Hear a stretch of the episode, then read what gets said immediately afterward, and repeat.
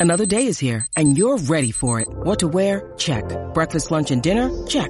Planning for what's next and how to save for it? That's where Bank of America can help. For your financial to-dos, Bank of America has experts ready to help get you closer to your goals. Get started at one of our local financial centers or 24-7 in our mobile banking app. Find a location near you at bankofamerica.com slash talk to us. What would you like the power to do? Mobile banking requires downloading the app and is only available for select devices. Message and data rates may apply. Bank of America and a member FDIC. On this episode of Narcissist Apocalypse, we talk with an abuse survivor named Shaw. And Shaw was raised by a narcissistic mother who scapegoated her at birth.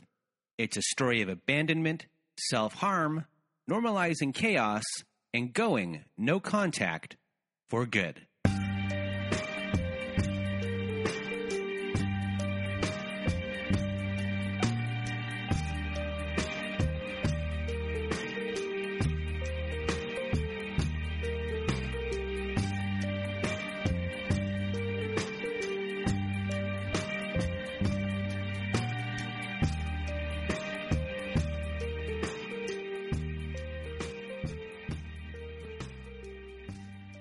Welcome to Narcissist Apocalypse, everyone. And this is a podcast that gives a voice to survivors of toxic relationships. I am Brandon Chadwick. My friends call me Chad. And thanks for tuning into this episode. So, what is a narcissist, you may ask? Well, for the purposes of this podcast, we refer to a narcissist as anyone who has displayed a pattern of behavior that shows a limited capacity to appreciate others' perspectives. It is that simple. And now, before we get to our episode with Shaw, I first want to thank everyone in the Narcissist Apocalypse community for listening to the show and sharing your thoughts by email, Instagram, Twitter, and Facebook. Also, a reminder if you have not left us a review on whatever podcast service you use Spotify, Apple, Google, Stitcher, Castbox, etc., etc., please leave us a five star written review as it helps out the show a lot when it comes to rankings. Now, if you haven't been to our website recently at narcissistapocalypse.com and want to be part of our show, go to our website, narcissistapocalypse.com. Top of the page, you can find the guest form button there. You click on it, fill out the form. We go from there. If you also want to be on our show, but on our Letters to My Narcissist compilation episode, on the side of our page of narcissistapocalypse.com, there's a floating button that says send voicemail. You press that button, it records up to five minutes. You need to record more, you press it twice, three times, and so on and so on. And if you don't want to read the letter yourself, and you want me or my old pal Melissa to read your letter for you, send us an email at narcissistapocalypse at gmail.com and put letters to my narcissist in the subject line. Other things. On our site, we are now offering high conflict parenting courses.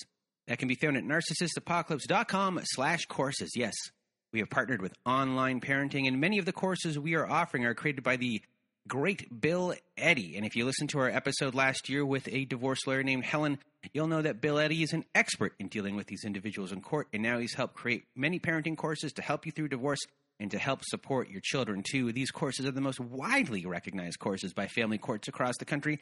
So if you want to support the show and are looking for guidance, please do go to narcissistapocalypse.com slash courses. And you can also support our show by joining our Patreon. Yes, we have a Patreon. If you want to hear episodes that never made it to air, follow up episodes with former guests, and much more. What is that much more? We also have virtual support groups and our own support forum board there. Our virtual groups are rocking and rolling every Wednesday and Saturday. So if you want to support our show and you want to also have some support as well, become a patron of our Patreon at patreon.com slash narcissist apocalypse. Anyway, before we start this episode with Shaw, I just want to say a couple trigger warnings. There is child abuse that is child sexual abuse that is discussed in this episode, as well as uh, suicide that is discussed in this episode, and self harm as well. This episode is on the longer end. I was going to edit the episode, but I didn't know where to cut it because it seemed like all the information in this episode was necessary. This episode is kind of two stories, you know, the childhood story and the story of when she is adult and how her mom changed uh, in those times. And it was it's uh, a very interesting story. So keep on going because as the story unfolds, there's more story within the story later on. I don't know if that makes sense to you, but it makes sense to me. So I just want to thank Shaw for being part of our show. And without further ado, here is my episode with Shaw. Welcome to Narcissist Apocalypse, everyone. With me today, I have Shaw. How are you? I'm good. I'm good. A little anxious, but good. well, everyone is nervous when they're in your seat. A lot of the time, people are telling mm-hmm. their story for the first time the whole entire way through mm-hmm. to anyone, and you know, to me, a stranger. And uh, I just want to thank you for being here. This is a family story. This is about your mom. And yeah. your story is interesting in the sense of, you know, you felt that you were uh, not liked from the beginning and mm-hmm. two you have the an interesting a dynamic where you have uh, a brother but you have different mm-hmm. fathers and obviously uh, one is supported and and you're mm-hmm. you are not so it's a you know a, a mm-hmm. tale of uh, two stories and uh, mm-hmm. two struggles I, I, guess and it's uh, heartbreaking in, in, that sense because you're watching your brother uh, have mm-hmm. some sort of uh, life outside of your mom who's destructive. So I've given mm-hmm. away too much already, uh, but it's a really interesting story uh, as far as uh, people who might have gone through that dynamic um, growing up, mm-hmm. Uh, just like you did. So uh, thank you for mm-hmm. being here, and I'm just going to get out of your way. Shaw, the floor is now yours. Thank you, and thank you for having me. Um, I just want to start by kind of giving a little history on what I know of, you know, how my mom was raised, and um, you know, she she had a really horrible childhood. Um, I don't know everything, but I know um, she's one of five. All five of them have either, you know, addiction problems, mental health problems, um, and whatnot um, her her family life. You know, I know that she was raped. I think twice when she was younger. Once by her uncle, I believe, um, and she she struggled with addictions. Um, she so she basically had um, met my brother's dad, and this was in another you know, they moved to another state and she eventually got married and had my brother. And that marriage didn't last long. Um, from what I was told, she was forced to get an abortion by my brother's father after she had my brother. And that was what ended the marriage. But I really don't take anything she says too seriously because I, I don't know um, what the truth is. So she moves back to, you know, where we are from, and she has my brother, and she meets my father, who I was told it was like this fairy tale um, meeting, and she just fell in love with him, and um, he, you know, they had lived together with my brother, and um, from what I'm told, when she got pregnant with me, um, that was when she found out she was pregnant with me, he was already like gone. I guess he had left the house and never came back. And, you know, apparently he was cheating on her. She had told him that she was pregnant and he said it's not mine. That's the thing that he said because he has four kids in total, I believe, which I don't talk to him, so I don't really have a relationship with anybody um, that has to do with my father. But um, he would say that. That was like a thing that he would say is, I'm sterile. I can't have kids. So he told my mother that. And, um, you know, then I come eventually and, you know, it's it's very spotty for me. I had a lot of traumatic things happen from like the I guess from birth to like the age of eight. So um, it's it's spotty, but I just for as far as I could remember, she she always had this uh, like I just knew in my soul that she did not like me, you know, and and I don't say that for pity, but you know when you just know that someone doesn't it was like her, the look in her eyes since I'm young, since I'm young. And she just did not like me. I think I honestly feel like I was number one, I came out and I looked just like my father. And I think that she was so tormented by what he had done to her that at that point she didn't even want me, you know?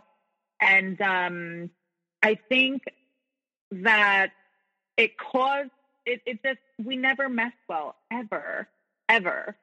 And so, you know, um, when my father at that point, um, they had to do a paternity test in court. It was like a whole thing, you know, and and it came out that obviously I'm his, and um, he was in and out. He would he he would come into my life whenever he he felt he wanted to, and then he wouldn't. But I remember, um, you know, getting dressed up as a little kid and waiting for him, and then he wouldn't come you know, and I think those instances also affected my mom because my mom was a partier. She was she was pretty, she had friends and she she didn't want to be bothered, honestly. She always acted as if she didn't want to be bothered with kids.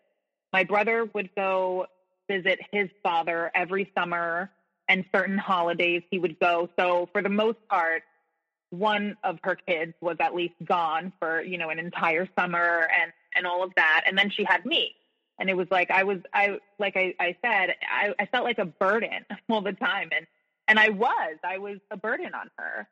And um so my mom was a single mother raising, you know, the two kids and she was always in a relationship.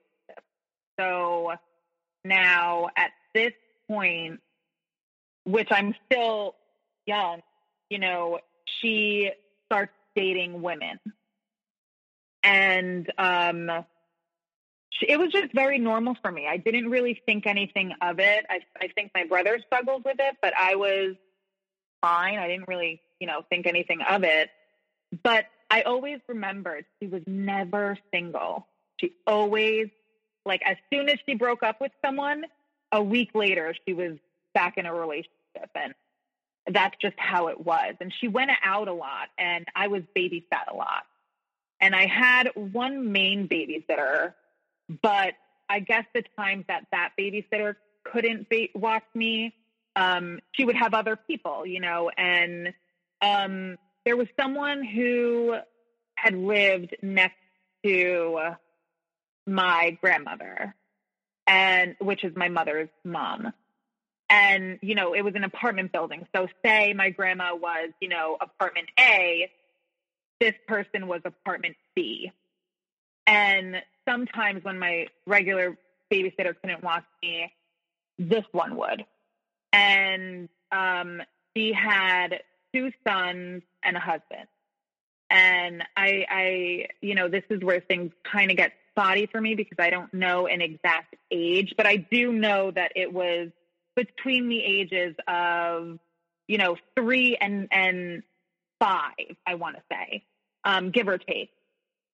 And so uh, I would go, I don't remember the first time it happened, but I would go to um, this babysitter's house, and there were times, and I didn't go all the time, but there were times that I went, and she would go inside and and go take a nap, and I would be sitting. And how it was set up was like you walked in her house and the not the house, an apartment, and the, it was the living room at first, and then the further you walked in, that was like the kitchen and the room. So the living room was as soon as you walked in. So she was in the back napping with her um, son, and it was just me and her husband. And um, I I don't remember the first time it happened, but I know it happened quite a few times. Um, I think after the first time, it would happen any time I would go there. And he, I wasn't raped, but I was molested. Um, and it happened, like I said, I would say maybe a handful of times. Um, and that I think, well, I know really just changed the course of who I was or who I was going to become as an adult. I was very young and I didn't know anything, and and he and he scared me because he told me that I couldn't say anything. It was like classic what you read in you know books and and stuff like that. It was you can't say anything, you'll get in so much trouble. Um, you know, and I'm young. I'm a I'm a baby, like literally baby. And I was scared. And so um, you know, it's weird. A lot of things from that time period I don't really it's really spotty. And so back to, you know, the relationships that my mom was in. So now I had that going on and I'm not knowing really what's going on with me, but I'm affected in some way. And then my mom was in an abusive relationship with a female. And I remember they would get into fist fights.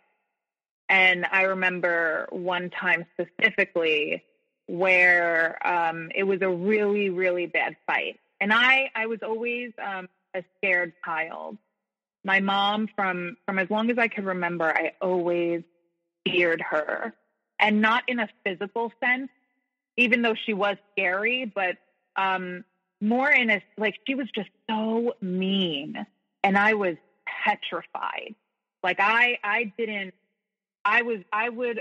I would. Um, when she would get mad at me, as as far back as I could remember, she would get mad at me and yell at me, and it was always rage and hate, always. And she would I would just automatically um, turn mute. I would just cry and not say a word. And she would ask me whatever it was that I was in trouble for. She would say, "Answer my question," and I would just stare at her like I could. I was like, um, like immobilized by fear. It was, it was, and I just remember that feeling. And so, uh, back to the. Sorry, I'm jumping back and forth. Um, back to the fight that she had with her ex, um, it was right across the room from my brother and I. And I, I remember hearing a glass like break against the wall. And then you just heard scuffling. And I started crying. And my brother, he held me in a corner and was just rocking me back and forth. And the next thing I remember was my mom hearing her being thrown down the stairs. And it was I don't I, I don't really remember if I thought like she had died or or what, but I just remember being so afraid. And um and then the next day, you know, she had a black eye, she had her arm in a sling, we were leaving. Everything was very fast. Anytime she left someone, it was in the matter of like a week and then boom, we were moved into a new place and it was as if it never happened. So, so uh, sorry, so right here, you know, the things mm-hmm. that have kind of gone on are, you, you mm-hmm. know, you were uh, molested when you were very young, you know, and you have, uh, you know, you haven't dealt with the fallout of that, and and your mom at this point hasn't addressed that. Um, no. Two, you she doesn't know at that point. At that point, and two, you have mm-hmm. your brother who has uh, your dad, his dad. You have you and your dad. Uh, you have this feeling of most likely, um, you know, just wondering. I assume if you're good enough because you know this guy mm-hmm. over here has all of this. How come I don't have anything? And mm-hmm. wondering, mm-hmm. you know, you know, you're stuck with your mom. You're feeling like you're a mm-hmm. burden and you know your mm-hmm. brother gets to go to these places and have like to be around mm-hmm. nice people and mm-hmm. like you're sitting there probably wondering like uh, like uh, uh, some sort of loss or at least there may be a hole in you as far as like mm-hmm. um how come i don't get that and uh, like a uh, you know he gets this warmth mm-hmm. and love somewhere else and i'm not getting that anywhere and Mhm. uh, you know, throw on top of of that, you have your mom who is uh, raging, and Mhm. um, you know, where she she gets angry, and you're you're afraid Mhm. of uh, I guess her put downs and, and all those things. But now you have uh, her being, um, you know, uh, abused as well or or beat up uh, in these situations. Mhm. So, do you, uh, when that happens and you have this view of your mom in one way and now you see her the other way, do you have like a, a weird mixed message of how you feel about your mom because you're like, feel, oh my God, look what's happened to her? Um, Mhm. And do you forget that? Is, that- is, is that kind of start playing out here where you're very confused as far as, um, you know, should I be concerned about my mom or should I dislike my mom? Um, I think at that point I was too young. Okay. You know, I, I, I, I think that all of this was so normal to me. You know, like I was just brought into the craziness. It did. It wasn't like normal and then turned crazy. So I think for me, I always had this. Even as I got older, I always had this weird attachment with my mom, where even though I I hated her and I knew like as I got older, I mean, I knew that there was something wrong and I knew that what she was doing wasn't right as far as the way she was towards me.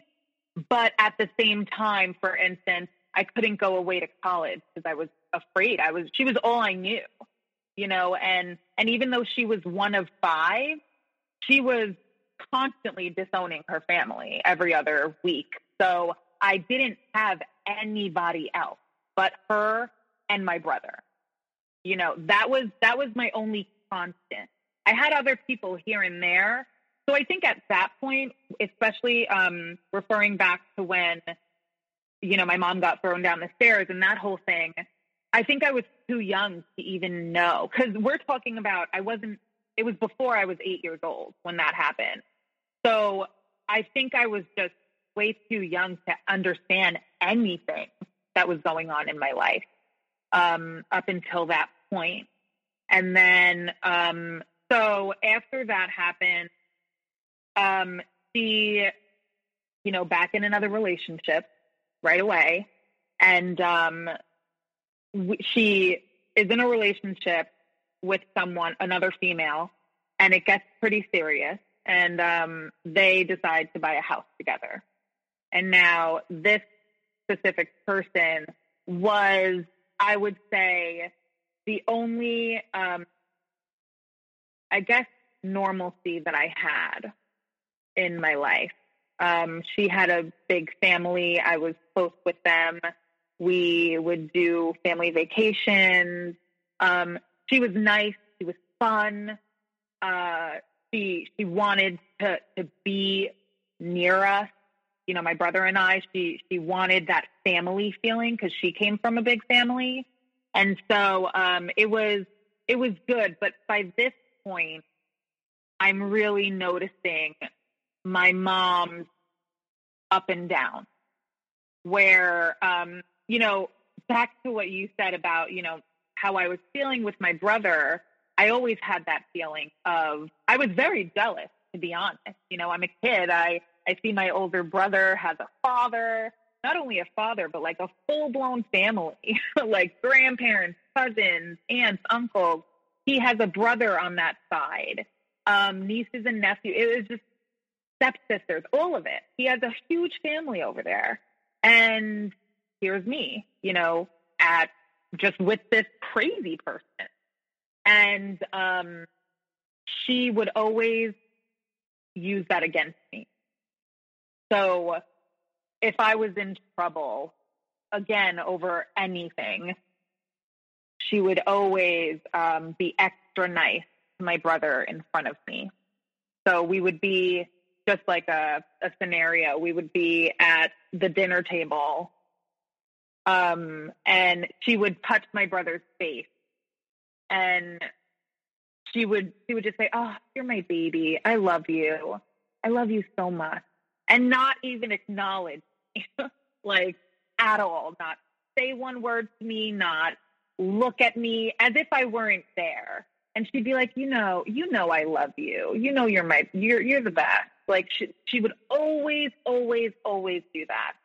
And um, so she, she really, any, any weakness that she had found in me, that was where she, she really made sure to like hit me there.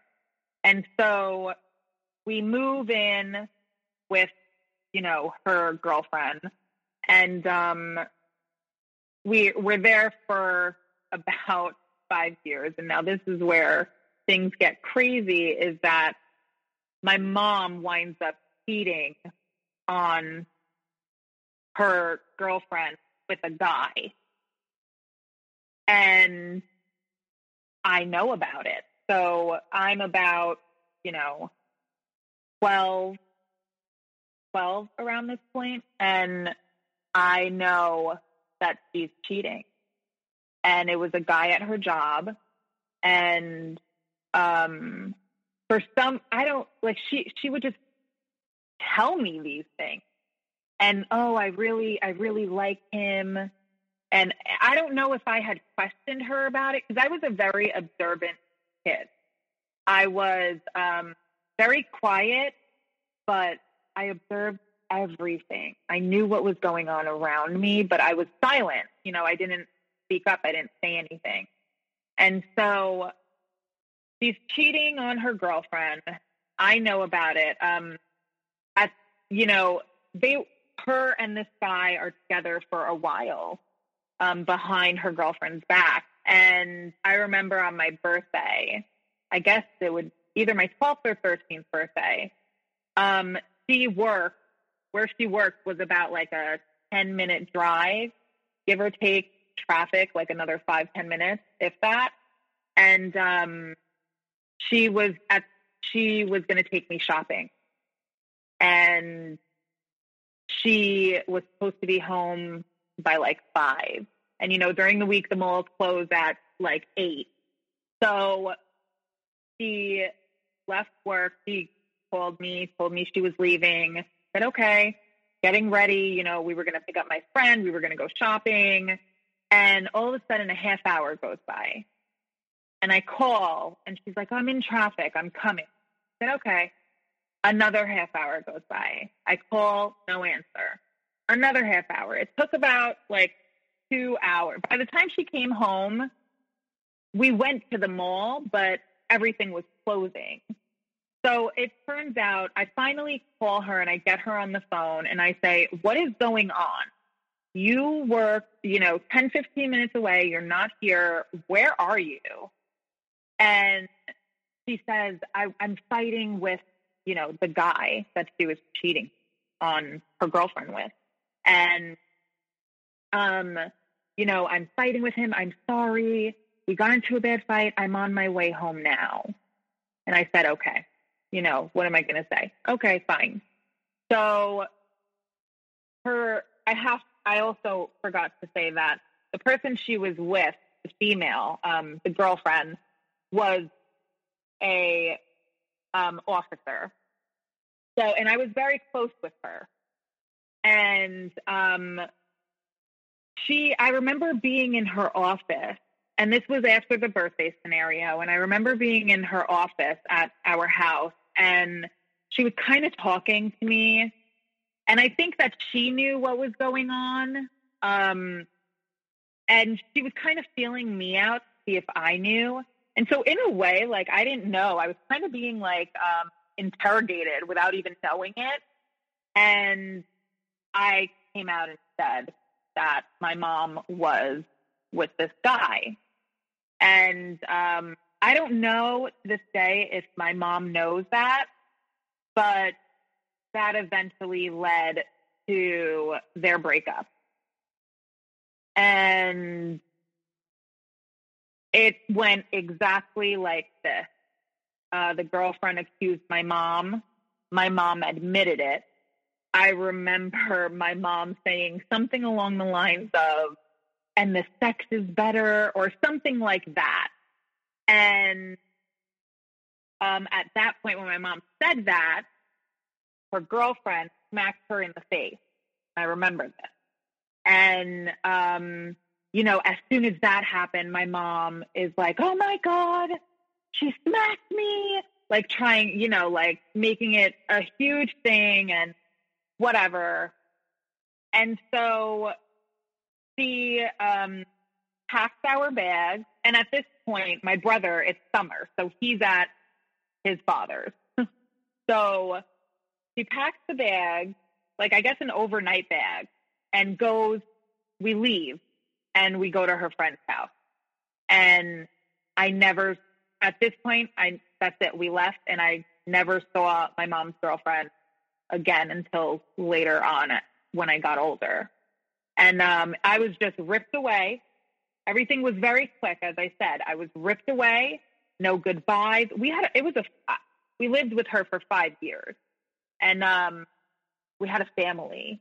I had cousins. I had aunts, uncles on her side, and I was ripped away. There, there was no goodbye. There was no seeing them again. It was done, and we left and didn't go back. And um, I remember her going to her friend, and then the next day she drove and drove and drove and drove about an hour east from where we live.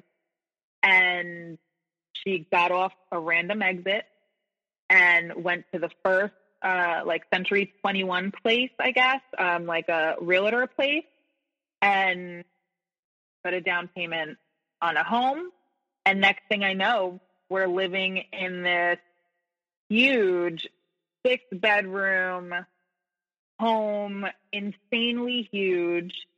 Um, and that was it. That was, you know, like it was, we forgot about the, the, the ex girlfriend and now she's moved us an hour away.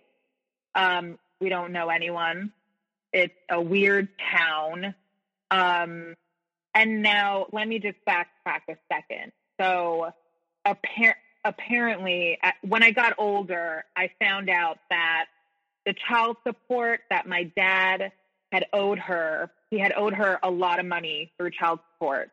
And as the story goes, I was told that she was given like a back pay or like a retro pay. So she got a lump sum from him because of child support.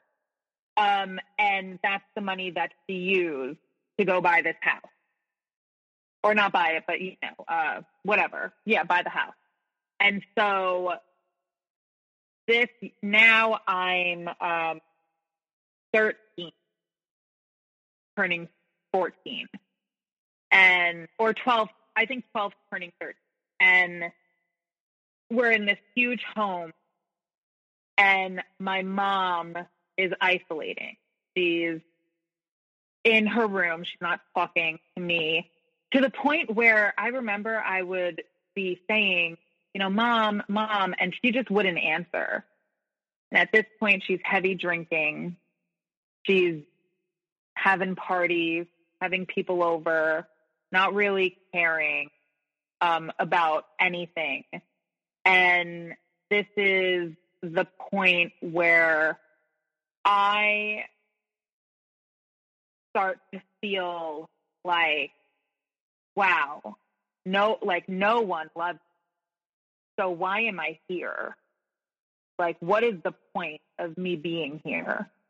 Um, and one day I, you know, I'm 13, so I don't really know much about like suicide or anything like that. Um, so I decide that I'm going to drink bleach. And I guess in my head, I thought that that would kill me if I did that. Um, I don't even know if that's something that would kill me or if it would just like really mess me up. But I have in my head, okay, I'm going to do this. And I also forgot to state that when we moved into this big house, my grandfather moved in with us. And, but he, the house was so big, like nobody saw each other. Um, and so I plan it out where no one's home and, um, or I thought no one was home and I get a cup of bleach and I go in the bathroom. And I'll never forget, I was kind of like prepping myself in the mirror, like, okay, you got this. Like, who cares? Nobody's to care. And no joke, this is exactly how it happened. I go to grab the cup, and my my grandfather knocks on the door, and he says, "I have to shower. I need to get in there." And I got so scared that I dumped the bleach and I just like ran out of the bathroom and I didn't do anything. And, you know, looking back now, I feel like that was some type of a higher power moment for me. Um, because what are the chances of that?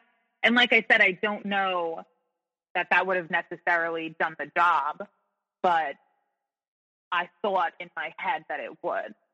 And so um, that's when I start to self harm instead.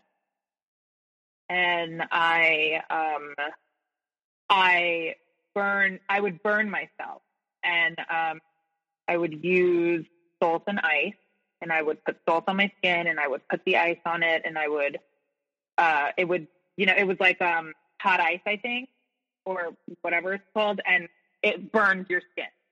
And so um, I remember a friend of mine, parents telling my mother, because I had confided in a friend, telling her, you know, that I did that. And her mother had told my mother.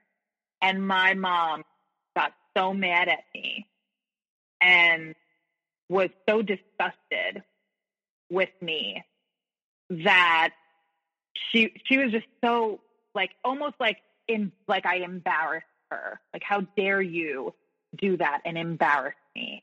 You know, and and then I remember one time so so now my mom had known that I was doing this and I was doing it on my arm.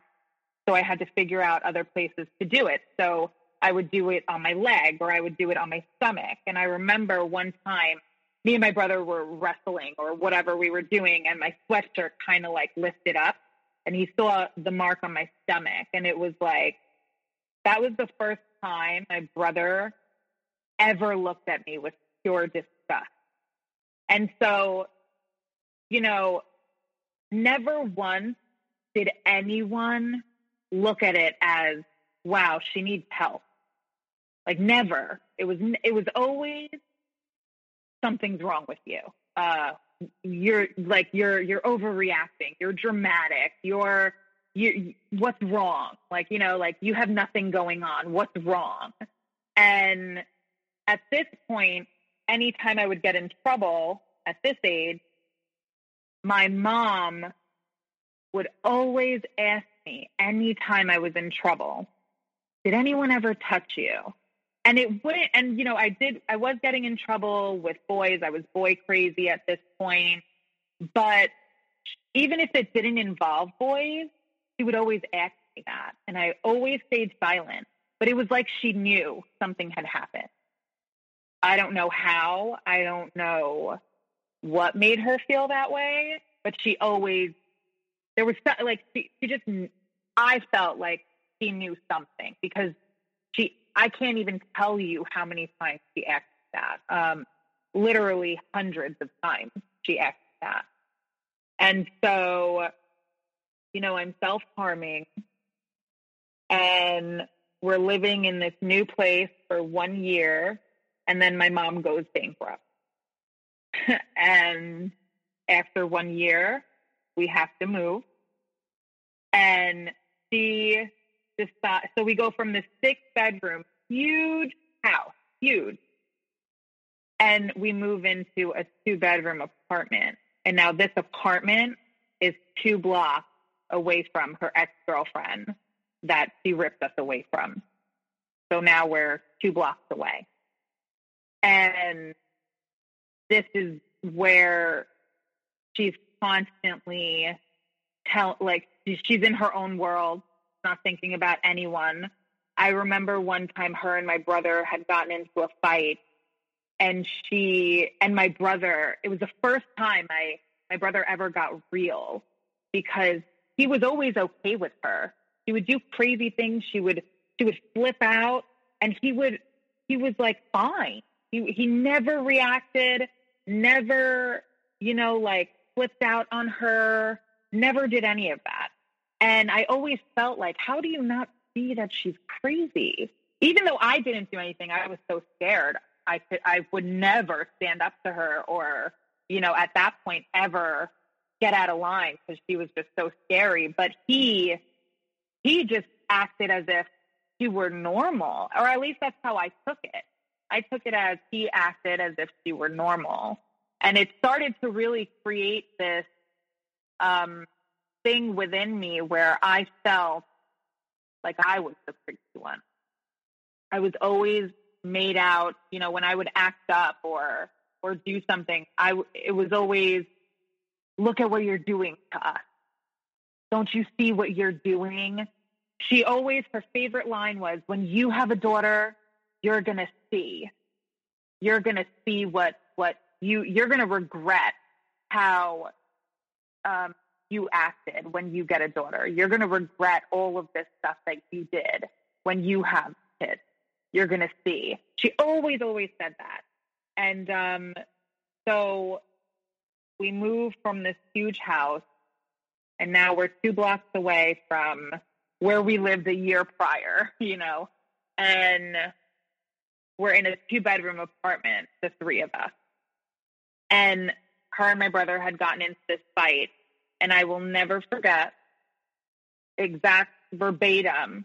My brother said, he said two things that really always stuck with me. He said, It's bitches like you that make me want to kill myself. And then he looked at me and he said, Always remember, no matter what, he will always put anybody she's with over us. Don't ever forget that. And and he walked out.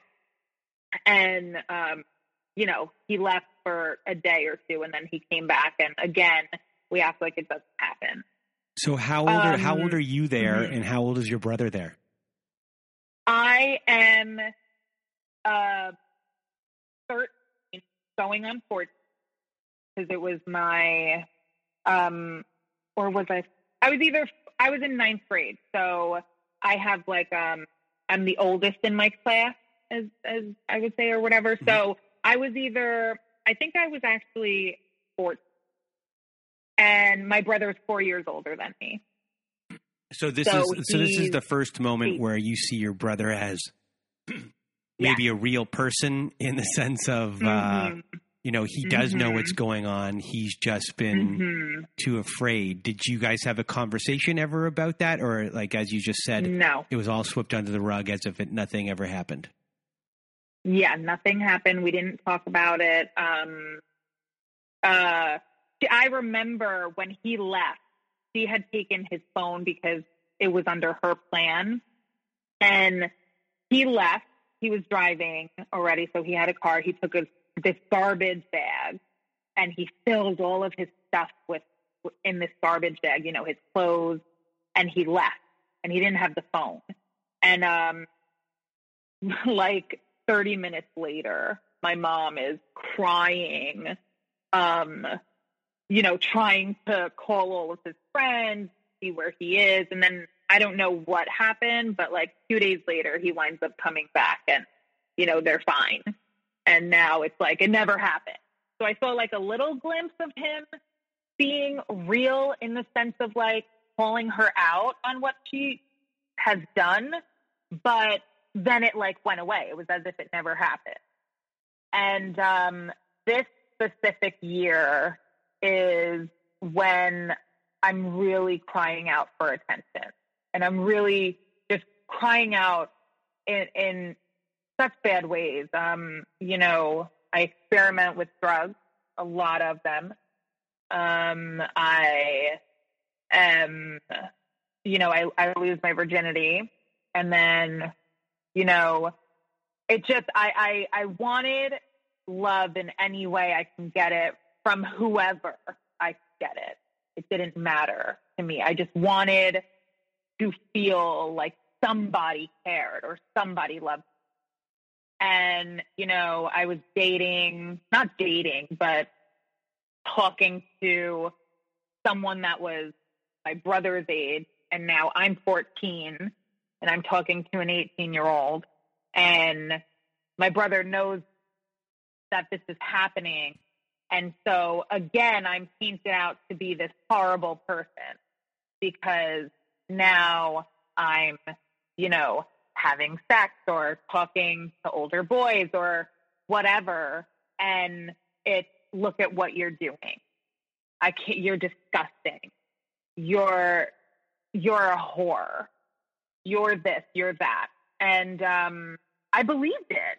Like I truly believed that I was this fucked up person, you know, and I didn't under like I I knew I was doing bad things. So it like every she would go to the family and then she would say, "Oh, you know, look at what my daughter is doing. She's she's, you know, sleeping with guys or she's fucking the older guys or she um, came home drunk or whatever.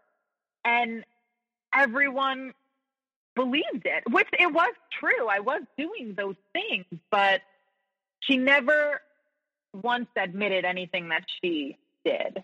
I don't think she was even able to process or or even like take ownership of what she was doing. Like I don't think she thinks that she did anything.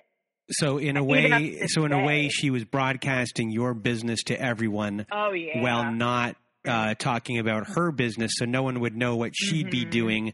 But you were painted out as mm-hmm. this wild thing, when in fact, you know, yeah, you might have been uh, a wild, but mm-hmm. she was uh, the predecessor and you know the king of being wild before mm-hmm. uh, that happened, and now she's just mm-hmm. painting you out here to be the bad guy. As was she a big mm-hmm. gossiper in that sense? Oh yeah, oh yeah. She gossiped. She would gossip home, like to us about her family members, and then, but it was always anything I did. Everyone had to know. Everyone. So, it, and it was it was it was crazy because it wasn't even like she was close with her family, but she wanted them and needed them to know what was happening to her. You know, like my daughter's crazy and she's doing all these bad things. She's out of control. I can't, I can't control her. It was a very like, poor me. I'm the victim. Mm-hmm. My daughter's out of control. I don't know what to do. You know, and I remember I had run away. And again, you know, giving, adding more fuel to the fire that's the pic or adding more whatever to the picture she's painting, I run away and I go away for about a week, I would say. And um, she, I, I, she finds me. I don't remember. I think a friend. I had told a friend where I was, and that friend told my mom. And um, I went away. I just, you know, I partied, whatever. I came. Now, my friend had told her that I was doing drugs. Um, and you know, when when I say I was doing drugs, I wasn't addicted. I was at that point at such a low point that I was just I was young too. I was just experimenting. You know, I was with the wrong crowd. They were doing drugs, and and I was like, sure, why not? F it. You know, I'm going to do it too. And so she finds me, and when she finds me, she takes me straight to the hospital to get drug tested because she wants to know what I'm on. And I really don't know how, how this happened because I I did ecstasy and I did um, ketamine. I tried it, and I don't know how it wasn't in my system. Like, I don't know if that's something that leaves your system quickly or, or whatever. But it, the only thing that showed up was marijuana, which I, because at that point, as we're waiting for the results, I'm like, this lady's gonna kill me when she sees what I did. And I remember being in the hospital, we're waiting, and I guess the, the doctor was kind of, you know, giving me like a little checkup, and they see the marks on my arms from my self harm. And they asked me what that was, and I kind of, you know, pulled my shirt down and I said nothing. And then they go outside and talk. And when my mom comes back in, she says, they want to keep you here, but I'm not going to do that. So you're lucky that I'm not going to make them keep you here because I should. You know, as if I guess they wanted me to stay for an evaluation in the psych ward, and I didn't because. But this is all what's said. I don't know if that conversation even really happened. I would assume it did because they did see marks on my arms, but I don't know. So that's what she said. She made it seem like you're lucky for me because I really should leave you here, but I'm not gonna. So, okay. So then after I run away, I'm home. And about now at this point, I have not seen or really talked to my father in a couple of years. And so my father now lives in a different country. so um, she one day tells me, Oh, you're going to go visit your dad. And it's summer. It's actually 4th of July. And um, we're out to dinner, and she tells And now I'm kind of excited because, okay, I'm going to go. I'm, I'm older. I'm like 14, 15. I'm going to go to, you know, he lives in a tropical country. So I'm going to go somewhere nice, you know, and this is great. As soon as I land with my father, because again, this was like a quick, he tells me, and then the next day I'm on a plane. And so as soon as I get there, she pretty much tells me that I'm staying there indefinitely and that she doesn't know when or if I'm coming home. I'm out of control and she she can't handle it anymore. So she essentially sends me to go live with a stranger because my father was not a factor in my life. And my father was a raging alcoholic who paid no mind to me. He abused the girlfriend that he was living with. Um, and at this point, I am filled with rage. Even before my mom had sent me away, I'm filled with rage. I have a lot of built up emotions that I don't know what to do about them. And so now this is like my fourth move in like two years. And so now I'm in this country. I don't really speak the language. Are you supposed to go and, to school um, there? Yeah, I'm supposed to go to school there. Okay. Um, I'm. I understood the language. I did not really speak it well. Um, and now I'm there. And at in this country, you know, the drinking age is like, I don't even know, 13 and up. It's not like where I am, it's 21 and over. It wasn't like that. And so, you know, my father was out doing whatever he was doing. I was left home a lot alone. Not, and sometimes his girlfriend would be there, but she was not that much older than, she was like in her 20s, right? So she was young. And um, I was drinking a lot. I was drinking a lot at his house. I remember um, one time I was drunk and I actually, well, tipsy maybe, and I, I called my father out on the whole cheating thing and um, all of that. You know, you were never in my life, you cheated. And he kind of looked at me like, What? What are you talking about? And I was like, I know what you did. Like, I know what happened. And then he kind of disregarded it. And I remember I wrote him a letter and I really um, bared my heart into this letter. And I kind of told him, like, I don't care what happened. I just want a father. And my entire life, I was always worried about who's going to walk me down the aisle at my wedding. You know, who do I? I have no one. My mom is in, um, you know, relationships with females, so it's not even like I have a stepfather or anything like that. Like I, I was always just worried about that. Like I just, I wanted to feel normal. I wanted a father, a mother. I just wanted to, to feel and I guess appear normal. Um, because not only did I not have my father, but my mom was gay. And that's not, you know, at that time, it wasn't something that you saw a lot. You didn't like, I didn't know any friends at that age until I got older whose parents were were gay or anything like that. I didn't there was none of that that I knew of. Um and so I just wanted him to be a dad. I just wanted that. And he disregarded it.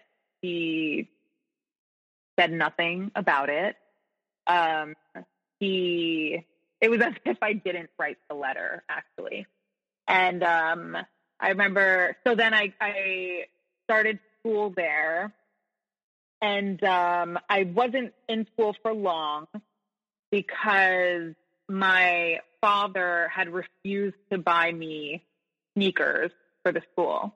You know, it was like uniform and I needed sneakers and he wouldn't buy me them. He he wanted my mom to overnight a pair of sneakers. And now at this point I think I had been in the school for um, a couple of weeks, I think. And um, I was wearing just dress I needed sneakers for like gym class. And she got mad at him and was like, you know, why why can't you just buy her sneakers? I have to FedEx from, you know, a different country sneakers. Um, so that was the thing. And then at some point in the conversation, um, I was talking to my mom and my father had called me. I don't remember why, but he he called me a piece of shit. And my mom heard it. And she, I remember her saying, put him on the phone. And I said, okay.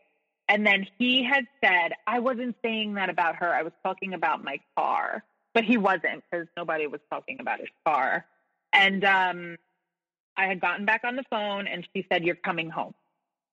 I said, Okay, you know, no questions. And a couple days later, now I'm on a flight back home to where she is. So, what do you think about that? That now your mom here is standing up for you uh, when it, when before she was not. It was very confusing. I didn't understand it because, and I think at that point it was almost like, oh, okay, maybe maybe she does love me. You know, maybe maybe it is all in my head, and maybe it is just me, and you know, I don't know. I think there were so many things that came up. Like I, for a really long time, I, I, I really did think it was me and not her, and not because my brother was okay with her. Um, it was just. It seems like it was just me. Though she had problems with her family stuff, it always seemed like it was just me having the issues, you know. And so when I came back home. Now, when I leave the airport to come back home, that is the last time I hear, see, or speak to my father. Never hear, speak to him again. And as soon as I get home, I will never forget this. My mom said to me, Now you know what parent loves you. Just like that now you know what parent loves you. And that was such like a mind fuck to me.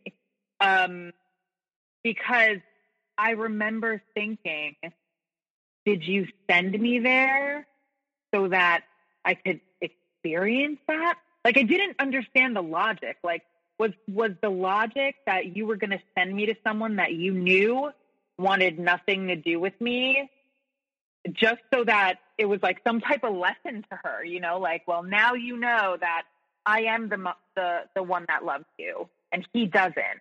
You know, it it was very weird, but I'll never forget those words.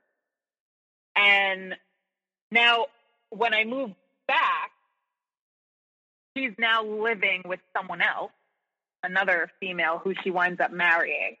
Um, and we're in a new home. So I come back. I left from the two bedroom apartment and I come back not long later because it was July and I came back in October. So I come back to a new home, a new town. Um, you know, school had already started, so I'm a month late going into school as the new kid. Um, and it's high school, so it's um, it was a lot for me.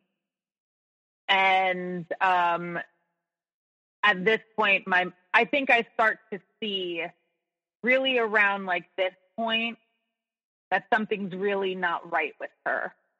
Even though I, I, I think I subconsciously already knew, but now I really know that something's not right. And she's really drinking a lot and she's um, just very hateful and rude to everyone. Um, the person that she was married to was very heavy.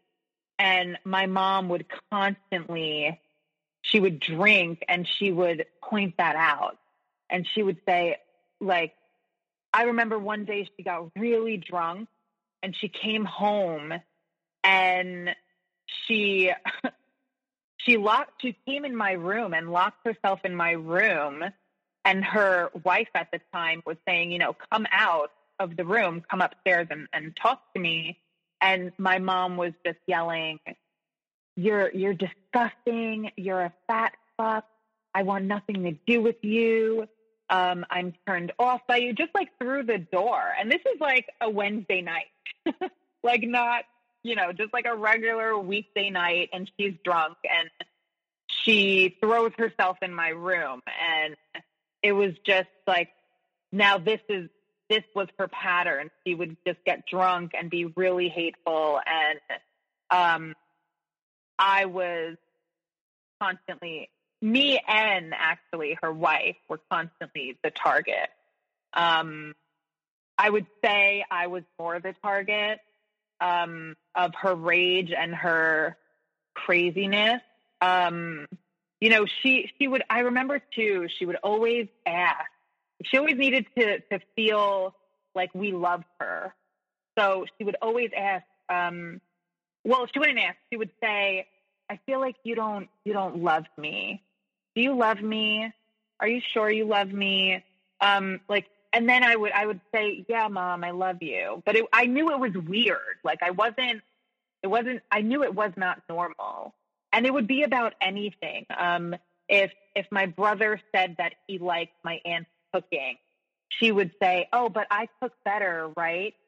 And she was always jealous of everyone, always. Um, you know, my brother had a stepmom, and she would always say, "Oh, but I'm prettier, right? Aren't I prettier?" And and she would say things like all the time, all the time. And so at this point, when we're living here um, in this new house with her wife now, there now her wife was not a family oriented person, and her wife they like to travel a lot. Um, they would go wherever, you know, statewide, but they would just go. And, you know, at this point, I was older. My brother was in his 20s. I'm, you know, 17 around there. And um, they go for, for, you know, weekends or a week or whatever. And um, I remember specifically, and around this time, I I would get in a lot of trouble at school. You know, like I would cut class, or I um, I was late, so I had like a lot of tensions. And when she would ask, out of fear, I would just lie. I lied all the time um, because you couldn't tell her the truth.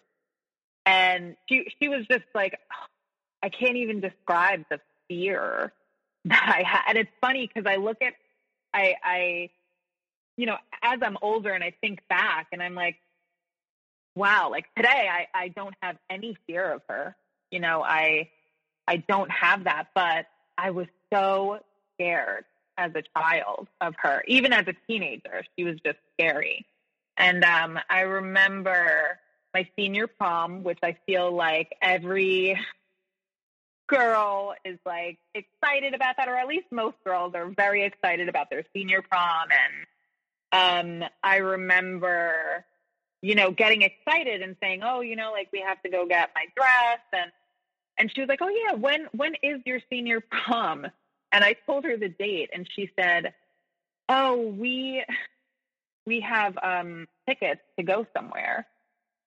And and I was like, okay, but it's my senior prom. Like I, you know, that's a big thing in, in my high school years and, and stuff. And um, she didn't care. She left and and went to on vacation. Um, I I got dressed. I had my friend do my makeup. Um, my brother came home from like his break at work and took like two pictures of uh took two pictures of us like you know with our dates.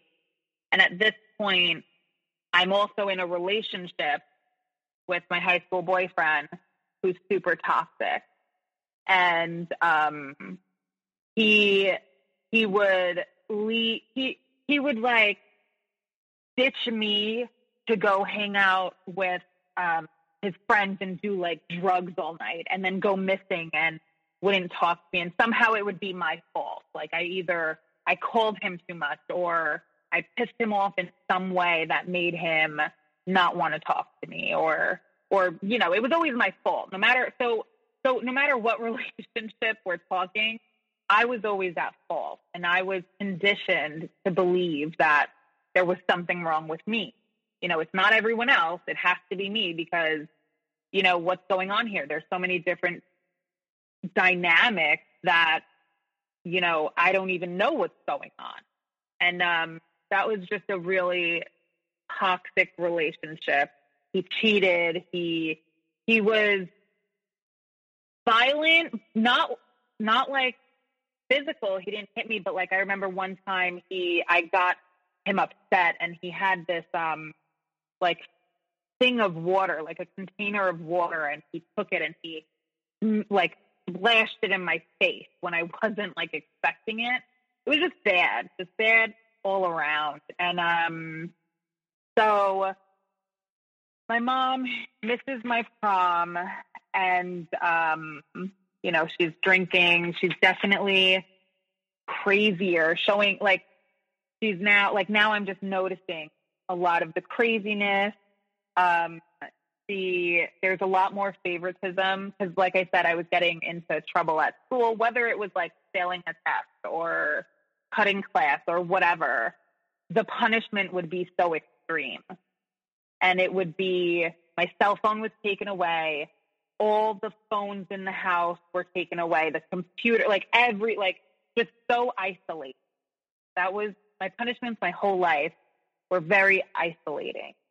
And in a way, um, it made it was like comfortable for me to isolate. That's what I do now as an adult. You know, I when when I'm struggling, I, I isolate, and I'm aware of it now. So obviously, I try not to do that. But it definitely like she always wanted to keep me isolated. I couldn't go out. I couldn't have friends over.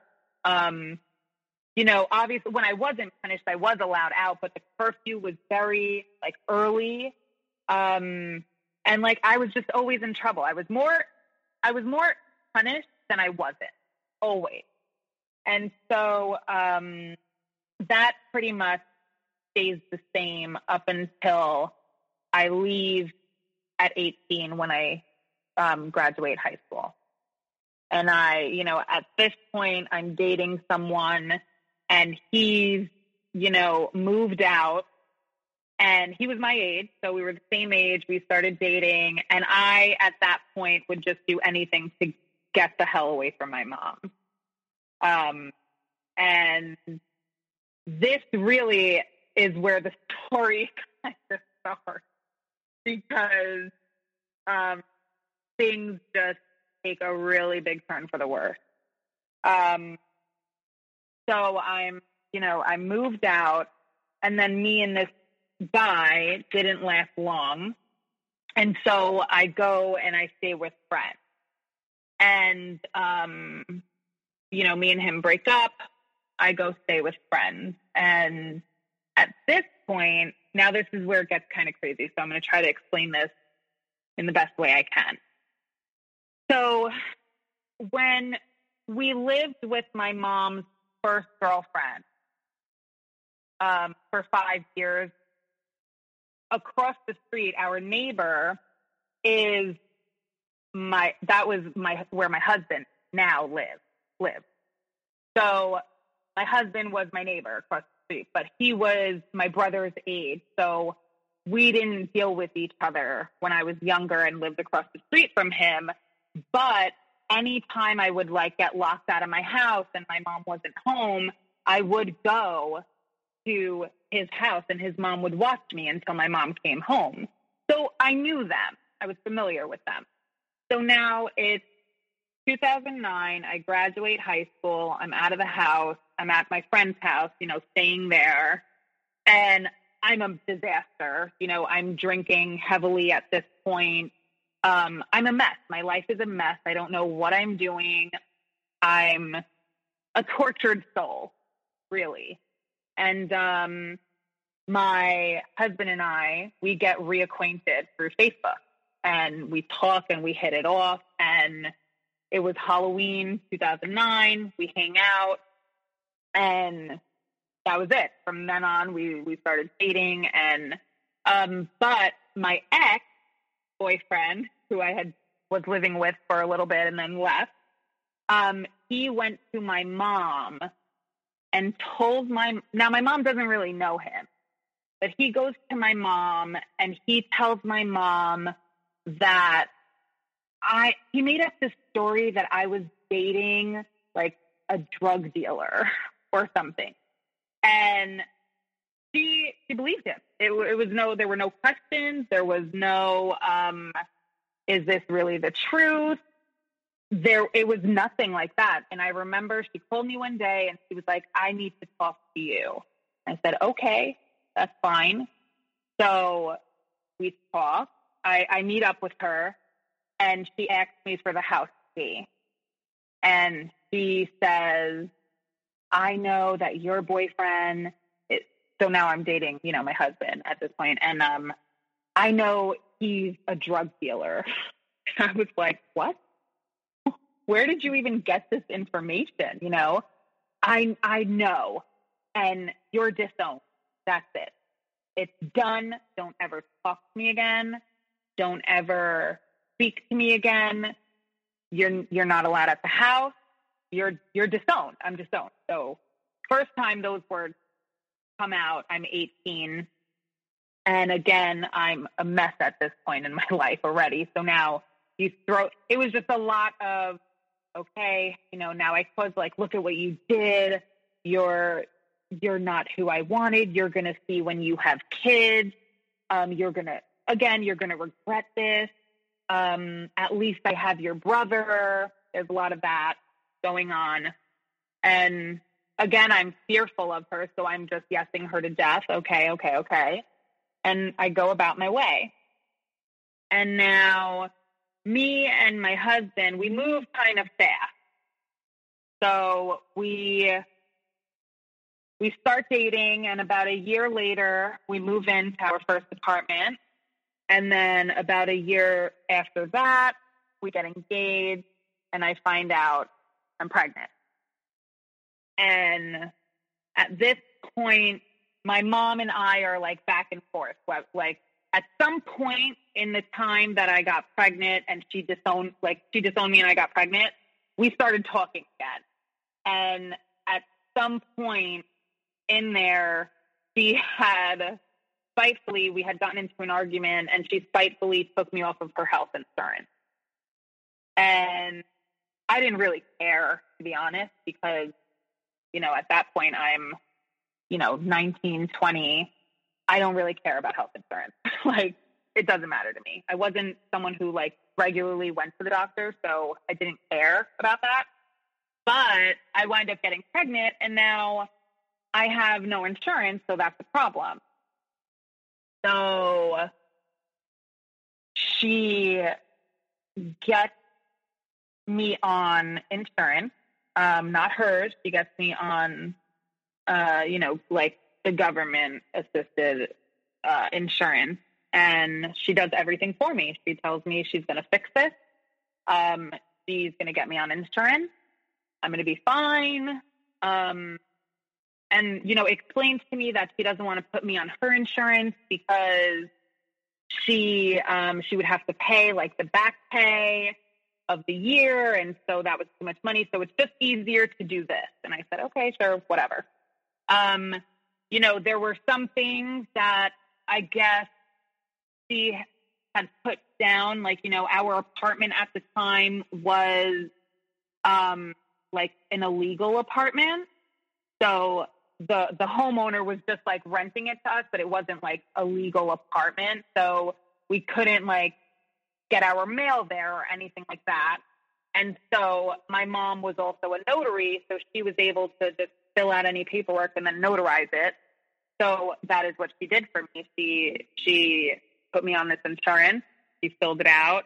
Um, she notarized it, and I'm just following her lead. You know, I'm whatever. You're my mom. You're you're helping me.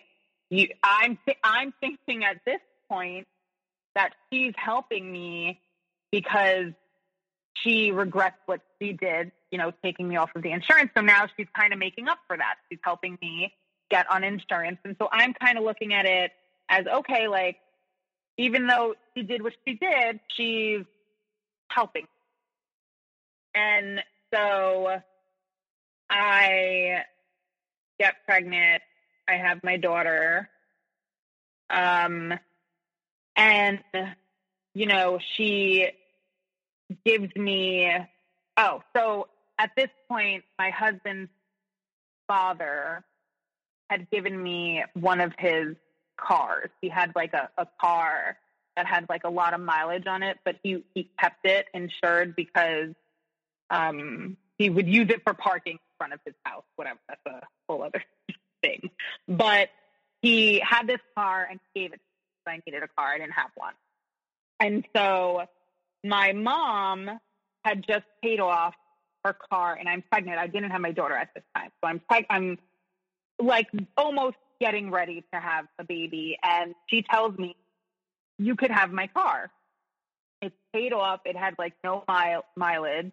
Um, and she tells me that I can have it. So the car that I had from my, you know, husband's father, I had sold it to my brother's friend for like nothing, a couple of hundred dollars. He wanted the car, gave it to him.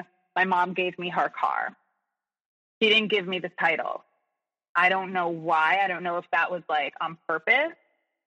Um, but she didn't give it to me. And so I had the car. And so technically it was still under her name. And, um, you know, months go by. I have, I have my, my daughter. And at this point, my mom is heavily abusing her Xanax prescription. And, um, she, she, I remember, so my in-laws live near where me and my husband were living at at that point, and my mom lived further away. So, I, so my mom lived probably, uh, you know, 30 minutes away, where my husband's parents only lived 10 minutes away. So it, we were going, if, if my daughter was going to sleep out, she always would sleep out at my husband's parents' house because they were closer. And I really just never trusted my mother. So, um, especially at this point, she's abusing prescription drugs, and and I know it. She's not admitting that she's doing it, but everyone knows it. And um, one, it was my birthday weekend, and I was getting my nails done. I'll never forget. And I am turning 22, so I, you know, have my daughter. I couldn't celebrate my 21st birthday because I found out I was pregnant with her right before then. And so 22, I'm getting ready to celebrate, and my mom calls me. And prior to this phone call, she she had a couple of accidents, like car accidents. Um, she totaled like brand new cars, a brand new car because she was high on Xanax while um, she was driving, and um, just like a lot of crazy things. So she's full into uh, an addiction to Xanax. And she calls me, and I'm with my friend, my best friend. She calls me and she says, Oh, you know, what are you doing this weekend for your birthday? And I say, I'm going out. Um, you know, we're we're having we're gonna go out with friends, whatever. Says, oh, well, where's your daughter staying? And I say, you know, with my husband's parents. And she lost it. She she said, well, she didn't lose it at that point. So she said, well, why can't she stay with me?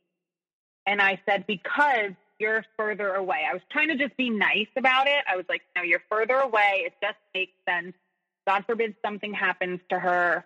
I can get to my husband's parents' house much quicker than I can get to yours. And my daughter was wasn't even a year old. She was like eight months. And um, you know, at that point, like my mom, I was the last kid she ever dealt with. You know, like she she hasn't changed diaper in twenty something years. At this point, my husband's mother was a full time babysitter for our niece, so he was familiar with with babies again. So I was just more comfortable with her watching my daughter rather than my mom. And at some point in the conversation, I kind of lost it. And I said, Mom, you're you're taking Xanax. Like you, you take a lot of Xanax. This is my child. It's not like my dog. you know, like I can't trust the fact that you're gonna be able to watch her. And she lost it. She lost it. And she gave me an ultimatum and said, if you do not bring your daughter here for me to watch, I'm going to come and take that car back. Like she knew, I guess she like realized like, or she knew all along that she never gave me the title. So, um, you know, long story short, she, she I was petrified. She was threatening. She was saying that she was going to call the court and she was going to get like she had right. Oh, she would always say she had rights as a grandparent, and that she was going to call the court and get her right. And I was petrified that that she was like right. I believed her. I was I was so scared that she was gonna get her grips on my daughter, you know. And um, I remember being in panic mode that weekend because she said you have until you have if you do not come drop her off, I am coming and I'm to get that car. And in my head, I think I I was I was more thinking like, there's no way because like I knew that she didn't like me, but like I don't know. I always just gave the benefit of the doubt. Like, no, there's no way she's going to go that far. Like she's gone far. She said mean things and and acted like she hated me, but there's no way she's going to do that because she knew, like, I sold my car or to my brother's friend. She gives me a car and, and now you're threatening to take it away. And mind you, it's like dead set winter. We have one car that's like a piece of crap car that my husband was driving. And then I had the good car for my daughter and stuff. And she came and she took that car. And she told me to leave the keys in the car and that she was going to come and take it. And she came and took it. And it was uh, like five days after my birthday. That was the weekend that we were actually, it was the day before we were going to go out. And um, she came and took it. And um, that was that was like the first to me at that point that was like the first devastating thing that she ever did was take that car back because now I'm you know, my husband worked. I had no car. I couldn't do anything. Um, his mom would have to come pick me up and take me to the store or, you know, we couldn't afford a car. We couldn't, we were, we were young. We moved fast, you know, and, um, so I, I stopped talking to her. I went no contact for a little bit, um, when that happened.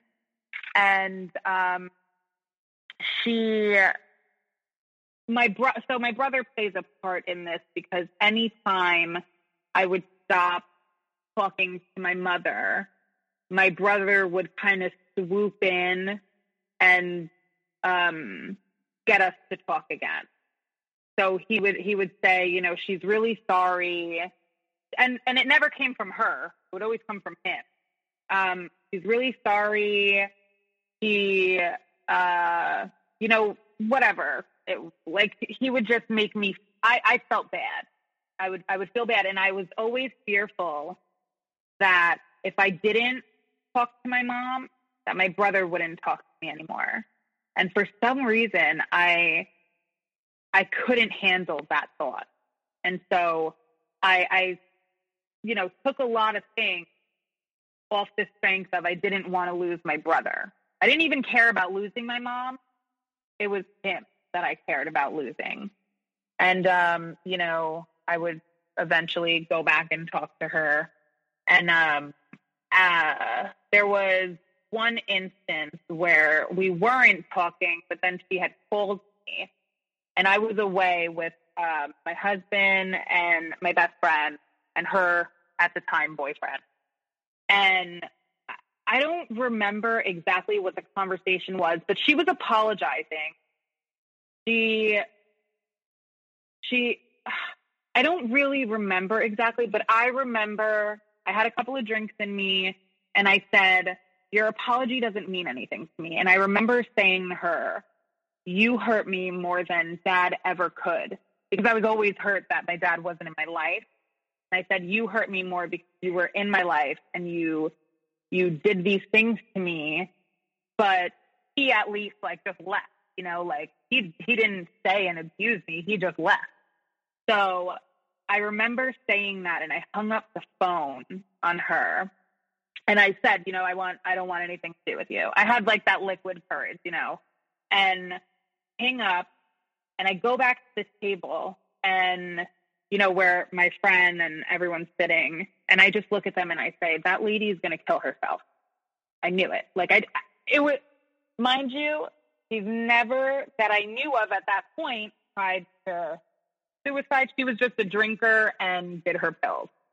And so it was two days later that I wake up to text messages from my brother and phone calls that I had missed um, saying 911 emergency. And I knew it. Like I just knew. And um, at this point, my brother is still living with my mom. I've been out since I'm 18. Um, I have a daughter. You know, I'm engaged. I'm I'm trying to to live an as normal life as I can. And you know, I get hit with she tried committing suicide, and um, that was the first of many attempts. But it was the first one that we had ever dealt with. So it was really scary. I I kind of dropped all of the drama that we were going through and I rushed to the hospital and you know um, there were suicide letters, suicide notes. Uh, I can't even remember what it said. Um, you know, I, I remember it being something along the lines of, I, I know I wasn't a good mother and, and this kind of thing, whatever. And um, it was just a really hard feeling. I, I was very confused because I knew I felt some way about her. But then at the same time, it was like, oh my God, but it's still my mom. You know, like, oh my God, she tried to kill herself. Like, nothing else means anything because it's my mom and she tried to kill herself.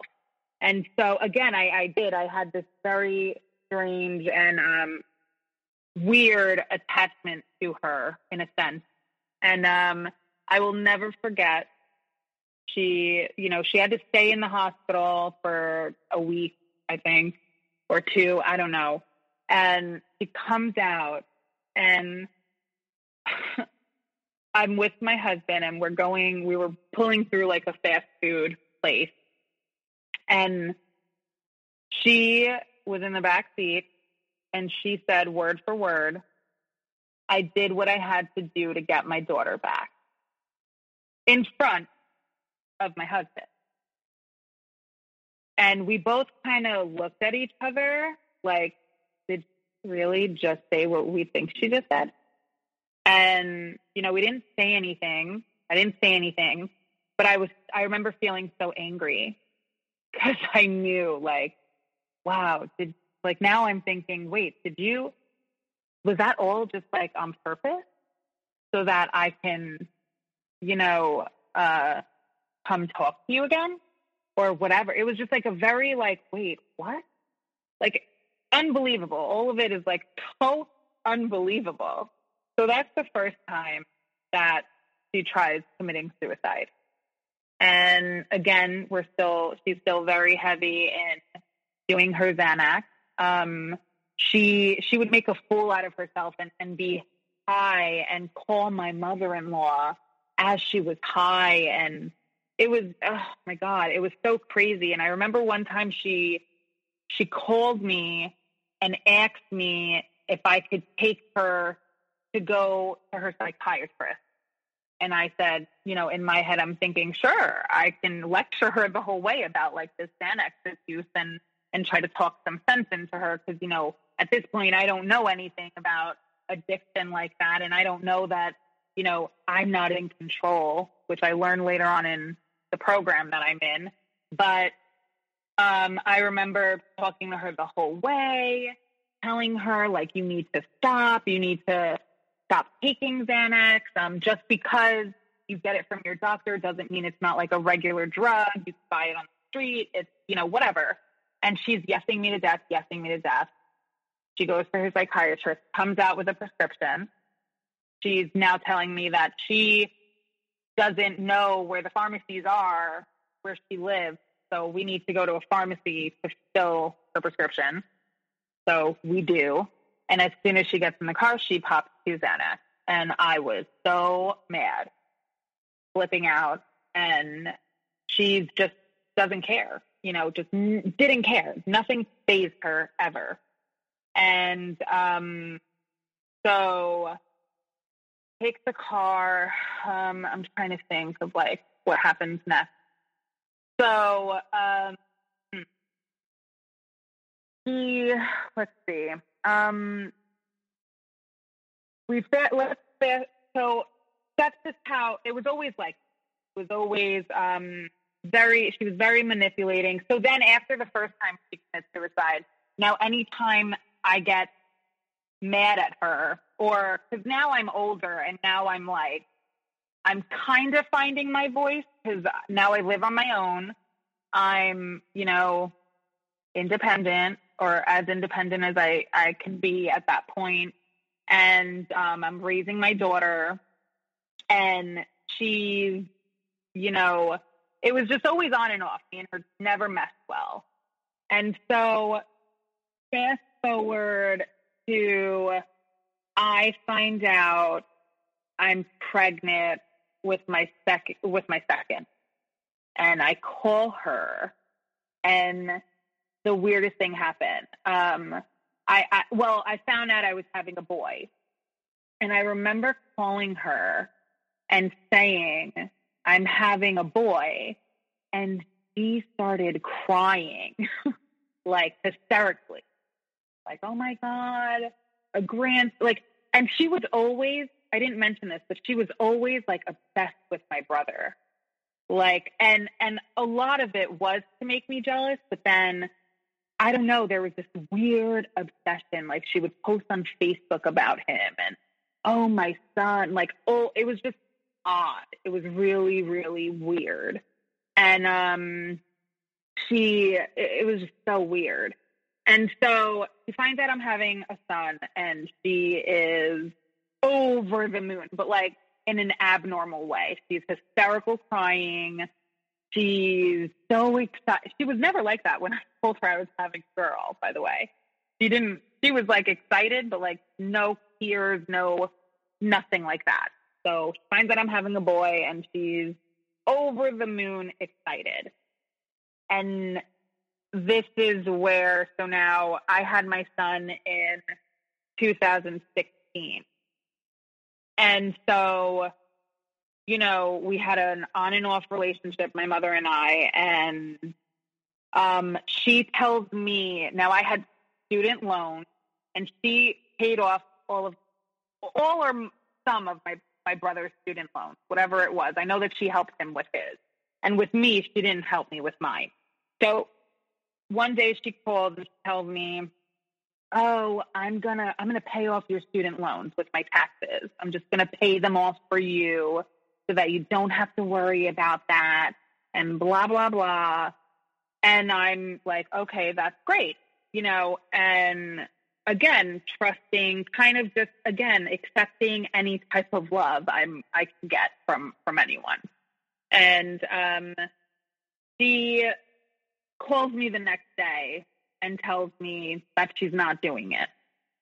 And then she accuses she accused me of I don't I didn't really even understand what she accused me of it was something along the lines of like I lied to her about how much my loan was, or so, like she made it seem like I devised the plan for her to pay my loan, and it really didn't. Like it so did not happen that way. Like it was out of nowhere that she said, "I'm going to pay your loan," and I I was like, "Okay, great," and then the next day it was, "I'm not," and you're you manipulated me into wanting to even pay your loan. And at this point, I'm pregnant. I'm so over her. Like I'm just over the craziness, the the verbal abuse, all of it. I'm over it. And I just tell her, I'm done. I can't do this anymore with you. You you've done this my entire life. Um, I'm done. You know, I'm trying to now set a boundary and just say, this, I'm not accepting this anymore. And she did not like that.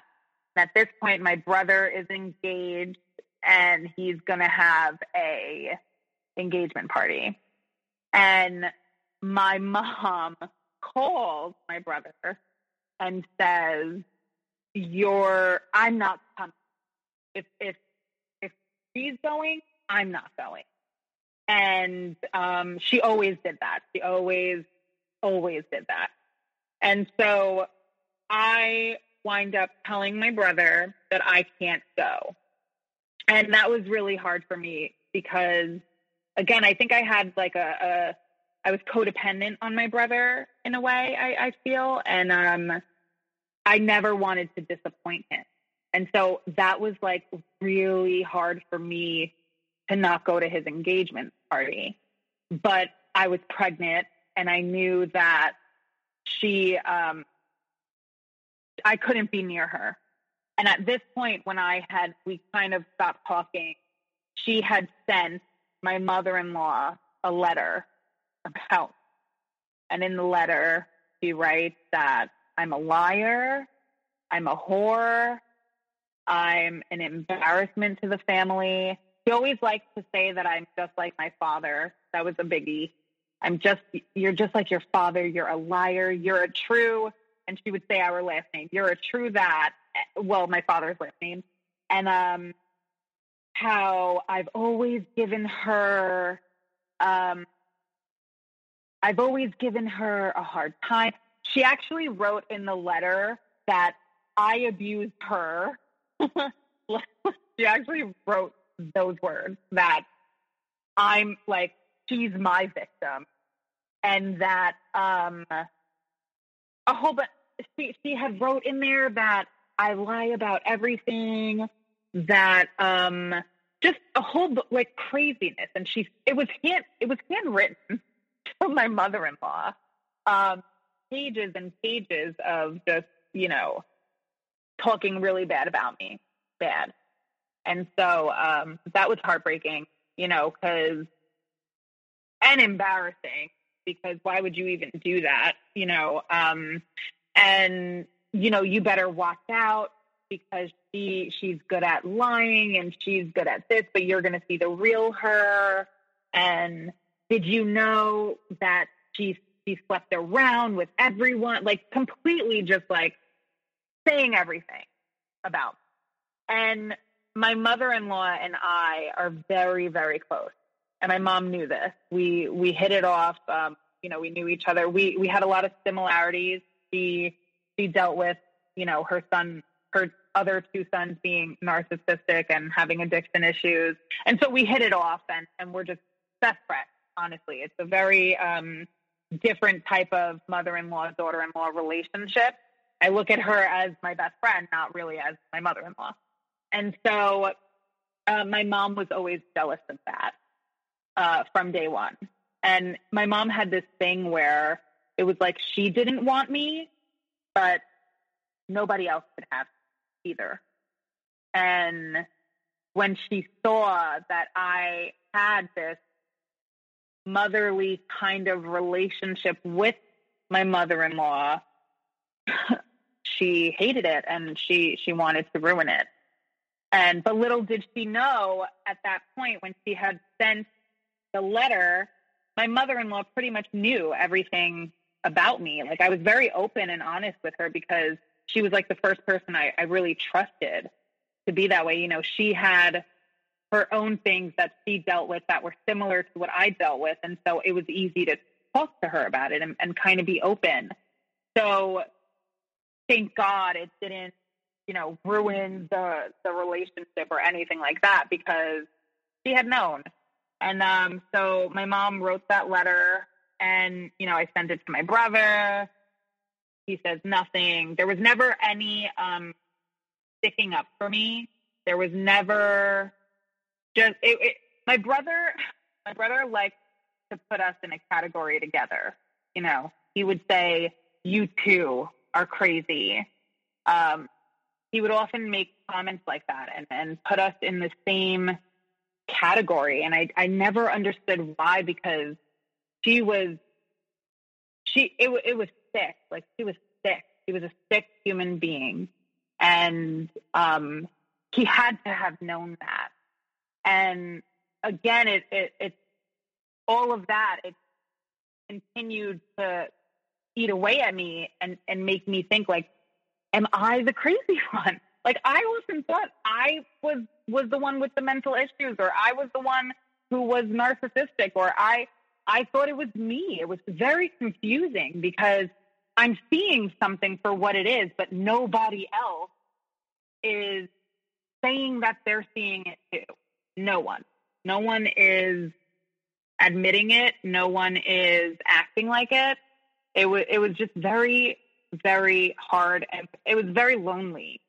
Um, I did I did all of that like on my own. I had to deal with these emotions and and deal with her and and the dynamic of my brother not really getting involved or or sticking up. Like he always would just make it seem like, oh, here they go again.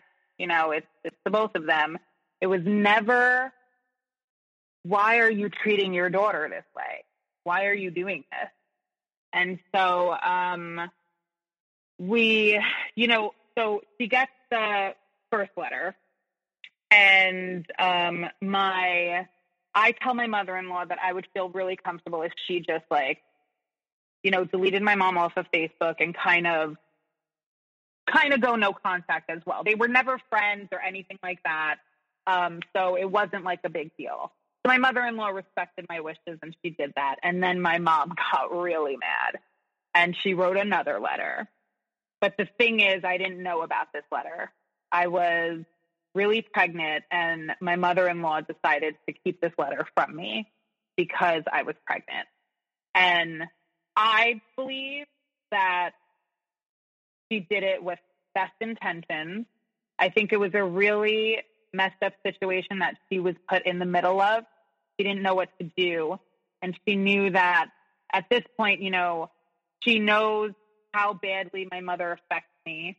She knows, number one, the letter was not a letter that a nine month pregnant woman should be reading anyway, because it's all just horrible things about me and how she feels about me and all of that. So she gets the second letter, and not too long after, so right before I'm going to give birth to my son, my I go to my brother's house and my brother um, says, "Oh, I got this for you." It was like a card in the mail, and she um, sent me a card and apologized in the card, and she said, "I'm sorry for the two letters that I sent."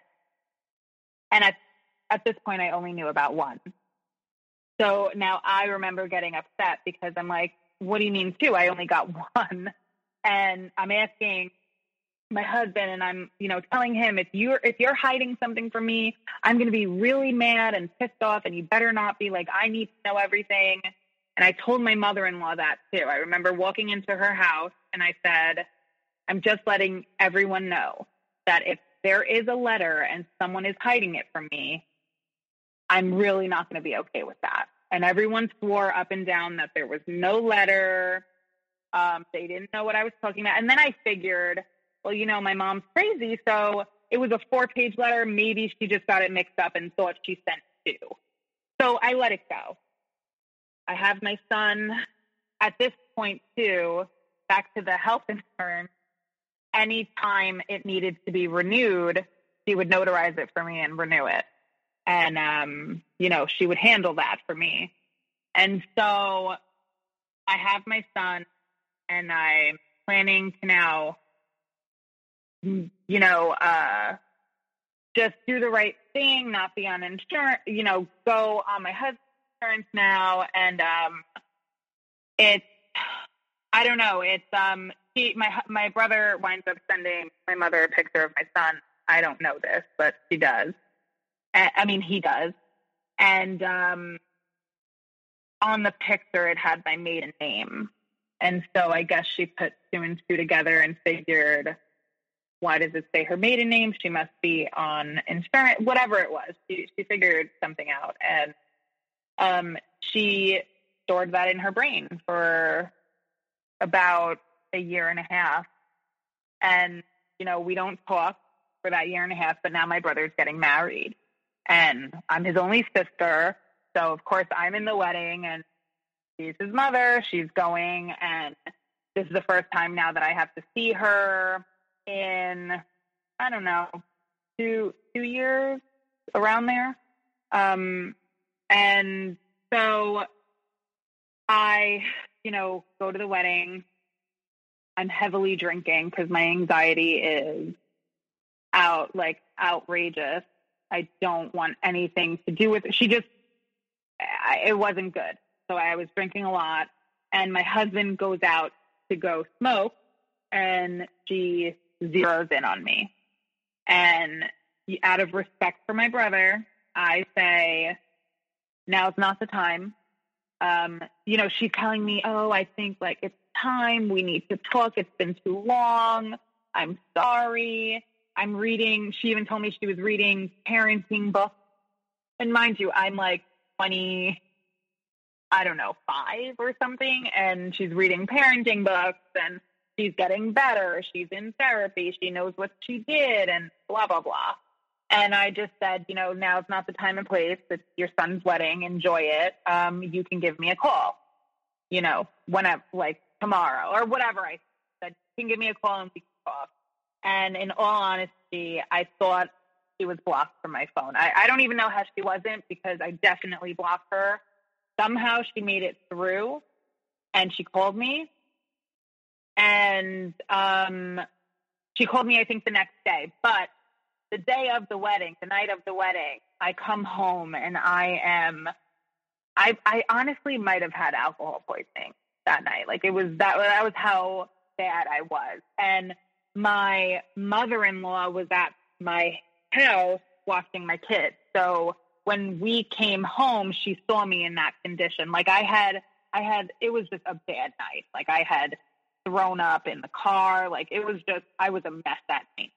And so um, the next day, my mother in law decides to tell me about the second letter. And I understood. I understood why she didn't give it to me, but I did read it and it was really upsetting.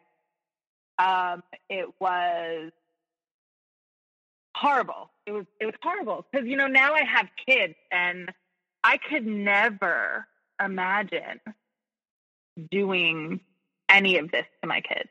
I just can't. And and it's hard because I even shared with you in the email as um as I grow as as I'm parenting now, I do see tendencies of my mom that I know if I don't fix this,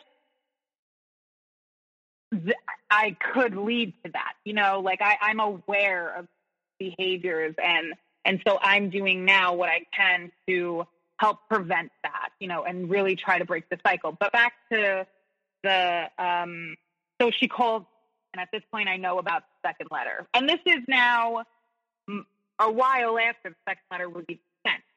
You know, like this is like I don't know how long after. Um definitely within a year, but I um she tells me about the letter, I read the letter, and now I'm mad all over again. And I wasn't planning on giving my mom a second chance or, you know, a hundredth chance, but I that definitely sealed the deal that I definitely was not gonna.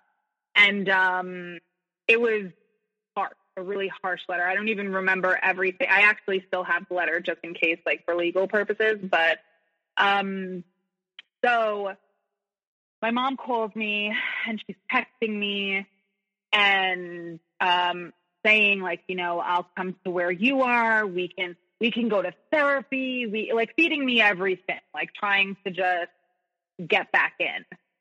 And um, I knew I was done. There was no way I was gonna ever be involved with her again. And so I my husband, I remember my husband saying to me, babe, this is your chance.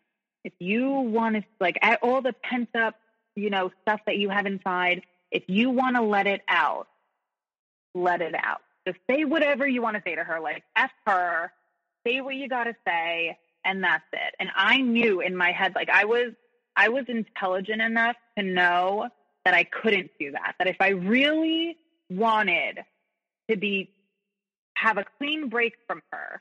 I needed to let her be the one to say everything she's going to say and let her dig herself her own hole. I knew I didn't want to be a part of it. I didn't want to engage. I didn't want a reason to feel guilty later on. I didn't want a reason for anyone else to think that um, I had any part in it. Like I wanted it to be a clean break where it was very obvious that it wasn't me, it was her. And in order to do that, I needed to just shut up and let her say and do whatever she was going to say and do. And, but the only thing I did say was, um, I had to somehow let her know that I got that letter. Like I needed to say something. I couldn't say nothing. So what I said was something along the lines of, um, sorry, we're just cleaning uh, my in law's house, and um, I found your second letter, and I read it, and it just reiterates why I need to not talk to you. Like it just really, you know, and and I said something because in there, you know, she would like to compare me to my father and say that I was just like him. And I said to her in in a text, I said, "You should be lucky that I'm saying this because I'm just like my father and you should be lucky because you want nothing to do with him. So, you know, this is good. She went ballistic because I think at this at this point I think that she put herself out there and she got denied and she could not handle that at all. And she went off like no other. And she told me that my brother's lucky that I'm his half sister. Um, uh, she used that against me a lot. She told me how much she hated me, how she wished how she wished uh, she never had me. She told me that um, my daughter is going to grow up to be just like me. Or no, no, no, that she wished, she hoped that my daughter grows up to be just like me. And she hopes that my daughter does to me what I did to her. and and she said that oh then she says and i know that um she she called like you're you're a low life because you're on insurance and, and this and that. And then she said to me that um you're gonna pay. You're gonna pay. And i didn't know what that meant. And she she actually left me a voicemail and told me to drop dead and that she hopes i drop dead and that i'm gonna pay. And it was like I can't even explain um, the voicemail, the way she was talking. I almost like imagine her like foaming at the mouth when she was leaving this voicemail, and she um she told me that something like, "Oh, you're gonna see, you're gonna see, you're gonna pay now, you're gonna see," and now I'm freaking out because now I don't know what the hell she's gonna do, and um she winds up calling the next day, uh, you know, the government, whatever number she had to call, and she said that I was illegally on. Um, again, forgetting that any time paperwork was ever handed in, it's her handwriting on the paperwork, and it's her notary. like she notarized it, and um, completely, I guess, forgetting that and uh, she called in and said that I was on it illegally, and um, told them whatever she told them. And the next day, I had cops coming to my house, well, investigators, and um, that was in 2017 and so now when when she is, you know, texting me and telling me that my brother is lucky, that I'm just his half sister, and that I'm, you know, disgusting and I'm garbage and I'm a piece of shit and I'm all of this. I'm my brother is on his honeymoon, and I was in, uh, you know, freak out mode that I didn't know what this lady was going to do, and so I'm texting him, and I'll never forget and I even, the voicemail that she left me, I sent it to him. Like I was able to like send it to him. And he didn't say one word to me. He, um, he had his wife like be the messenger with what he was saying. And he, you know, I think maybe once he said, I'm sorry that this is going on um, in that moment. And he never said anything and, and his wife was like okay he's calling her he he's whatever like trying to you know fix the situation or whatever and couldn't. I i know that he didn't you know have any control on her and at this point he was just at, in such a rage that nothing was going to stop her. And so she called and she you know and now it's you know I, it's 2021 and there's cops still harassing me, um, saying, threatening me, telling me that they're going to arrest me. Um, I live a very scared life. Uh, I'm. They're saying I owe thousands and thousands of dollars, or I'm going to be arrested. Um, just a lot of crazy things. You know, I, I'm. I was scared to to go home with my kids um, because I didn't know if if a cop was going to be there to arrest me in front of my kids. Um, I, up until recently, actually, uh, like a month ago, not uh, around there, a month, uh, about a month ago, um, some the the officer and and it's weird because like they'll they'll come out of nowhere and then they'll disappear for a year and then they come back and they they say oh, well, you never paid the money and you're going to be arrested. And then they go away and then they come back. And, and it's like this, it's, it's still going on very much so. And it's, it's just so crazy to know that he did that, knowing because she also worked for the government.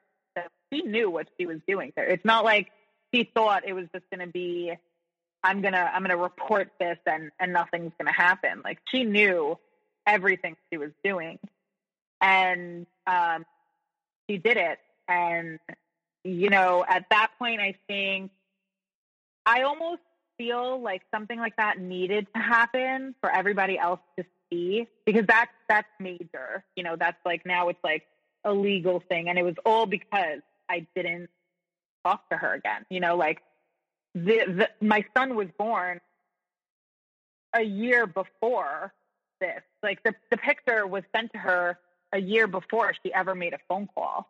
You know, and and it was like it was done strictly because I I denied her and I said no.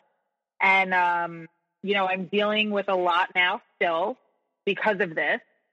Um, but you know, and I and I remember too, just things keep popping up. So when my brother was getting engaged, um, right before his engagement party, my mom did wind up going to the engagement party because I wasn't going. And I remember my brother saying to me, Can you drop your daughter off so that mom can see her? And I was so shocked by that because we were no contact, my mother and I. And I said, You want me to drop my daughter off to my to where my abuser is. And I would call her my abuser. I said, You want me to drop her off so that my abuser could see her, but you don't want me to come. And he's like, Well, I don't want to have anything bad on my conscience if something happens to her. And, you know, at this point, I mean, it, it was just like so much stuff. No, like, it, it was just so much. And, and, you know, I'm, I'm happy to say that, you know, I, I found a program. I'm in Al Anon and, and Nar-Anon, and, um, I'm learning to uh, cope with with all of this. I guess you know I, I don't think I've really fully dealt with anything because I was in therapy at one point, and then you know my insurance sucks. We pay so much for insurance, and there's it just is horrible. So um, you know, with two kids and living where I live, it's just like hard to afford therapy right now. Um, but I don't think I've ever really touched on anything really that's gone on in my life. So I haven't fully really dealt with it, but I am in a program where I am getting tools to now, you know, deal with everything. I have a sponsor and, you know, I talk with her about everything. And so right now that's what I have and where I'm at. But um, yeah, it's just, it was a lot of crazy a lot. And for uh, everyone who is listening, what words of wisdom or advice do you have people that have gone through uh, the same thing you did growing up? And not just growing up until, uh, you know, four years ago, three years ago? Um, that's a good question. I think, I think, um, the wisdom I have is, uh, you're not crazy. Um, it's not you. Um, I I really had to, and I still do have to tell myself um, that even though I I did do things that weren't great as a child, it wasn't my fault. You know, like I didn't know any better. I was screaming for help and and so I think that the main important thing to really know in, in this type of situation is it's not you. It's not you. It is, you're not crazy. What you're thinking is most likely what it is. You know, um, they are the crazy ones, and it's not your fault. And you can get away from it if, you know, like, I know it's not possible for, for everyone to go no contact, I know that that's like a hard thing to do, but there there is help out there, and um, it's it's it's hard, but you're not alone, and you're you're not crazy. I think that that's the big thing is that I think me especially. I felt crazy for so. There's still times where I'll think about it, and and I'm like, oh, like there was a time where I was like, am I am I uh a narcissist? You know, am I like, is it just, is it me and I'm just really not seeing this? But no, it's not. Everything that I went through was real. Um, I also really quick forgot to mention that I did when I was 18 tell my mom about the sexual abuse that had happened to me. And she told me that she always knew, like she always felt like something had happened, um, but that there was nothing she could do about it because the statute of limitations was apparently up, which I don't even know how she knew that right then and there, but that's what she said. And she said that, you know, well, it happened to me and it is normal. Not normal. She didn't say it was normal, but she said it does happen to a lot of people and you're you're you're going to be okay. And that was it. And then it was like it never happened again. So um, there's just so many things, but I know that I'm not crazy. I know, and I know that I I know that I am a product of that though, and so there is a lot of work that I have to do today to not wind up like that. And so um, that's definitely what I would, you know, say the most is that you're not crazy. And and even though you might feel alone, there are people out there that have gone through this and and are still going through it. And so I used to always feel like there's no way anybody else is going through this. There's no way. And then, you know, I found a world of people that are dealing with similar things. So that's really what I think I would I would the most is you're not crazy and you're not alone. Well, Shaw, I want to thank you for mm-hmm. showing up today and telling your story. I know you were nervous before uh, coming in here, so you did a, you did a great job. And thank you know you. your story is, um, you know, it has its its twists and turns, and you mm. were, uh, you know, the victim in all of it, and now you're you uh, you're a survivor and mm-hmm. you're tough and you are where you are and now you have you're on the road of doing the work which is its own thing and mm-hmm. um, you know you don't you know a lot of us have the tendencies of, of possible uh, of the people that we uh, are felt were the abusers in our life and you mm-hmm. want to do your best to kind of cut those out uh, or nip them in the bud um, and you're on the road to doing mm-hmm. that because uh, you recognize that there are some things. So, you know, thank you for being here, letting it all hang out, and being you. And you did a great job. Thank you so much. And thank you for even having something like this. You know, I think it's just so amazing for, for anyone going through it that it, it really, you know, me listening to a lot of the stories kind of just in, in a way validated it for me and, and made me feel less alone you know, so um, I want to thank you for for having me on and you know um, having this platform for us people going through it or surviving it or whatever. You know, we're able to to know that other people are going through it and we're not alone. So thank you. well, you're welcome, and uh, thank you for those kind words. And uh, mm-hmm. this is it. The show is over. Um, we'll talk for a bit after this, but uh, for everyone else who's okay. li- listening, for me, for me and Shaw, thank you and have a good night.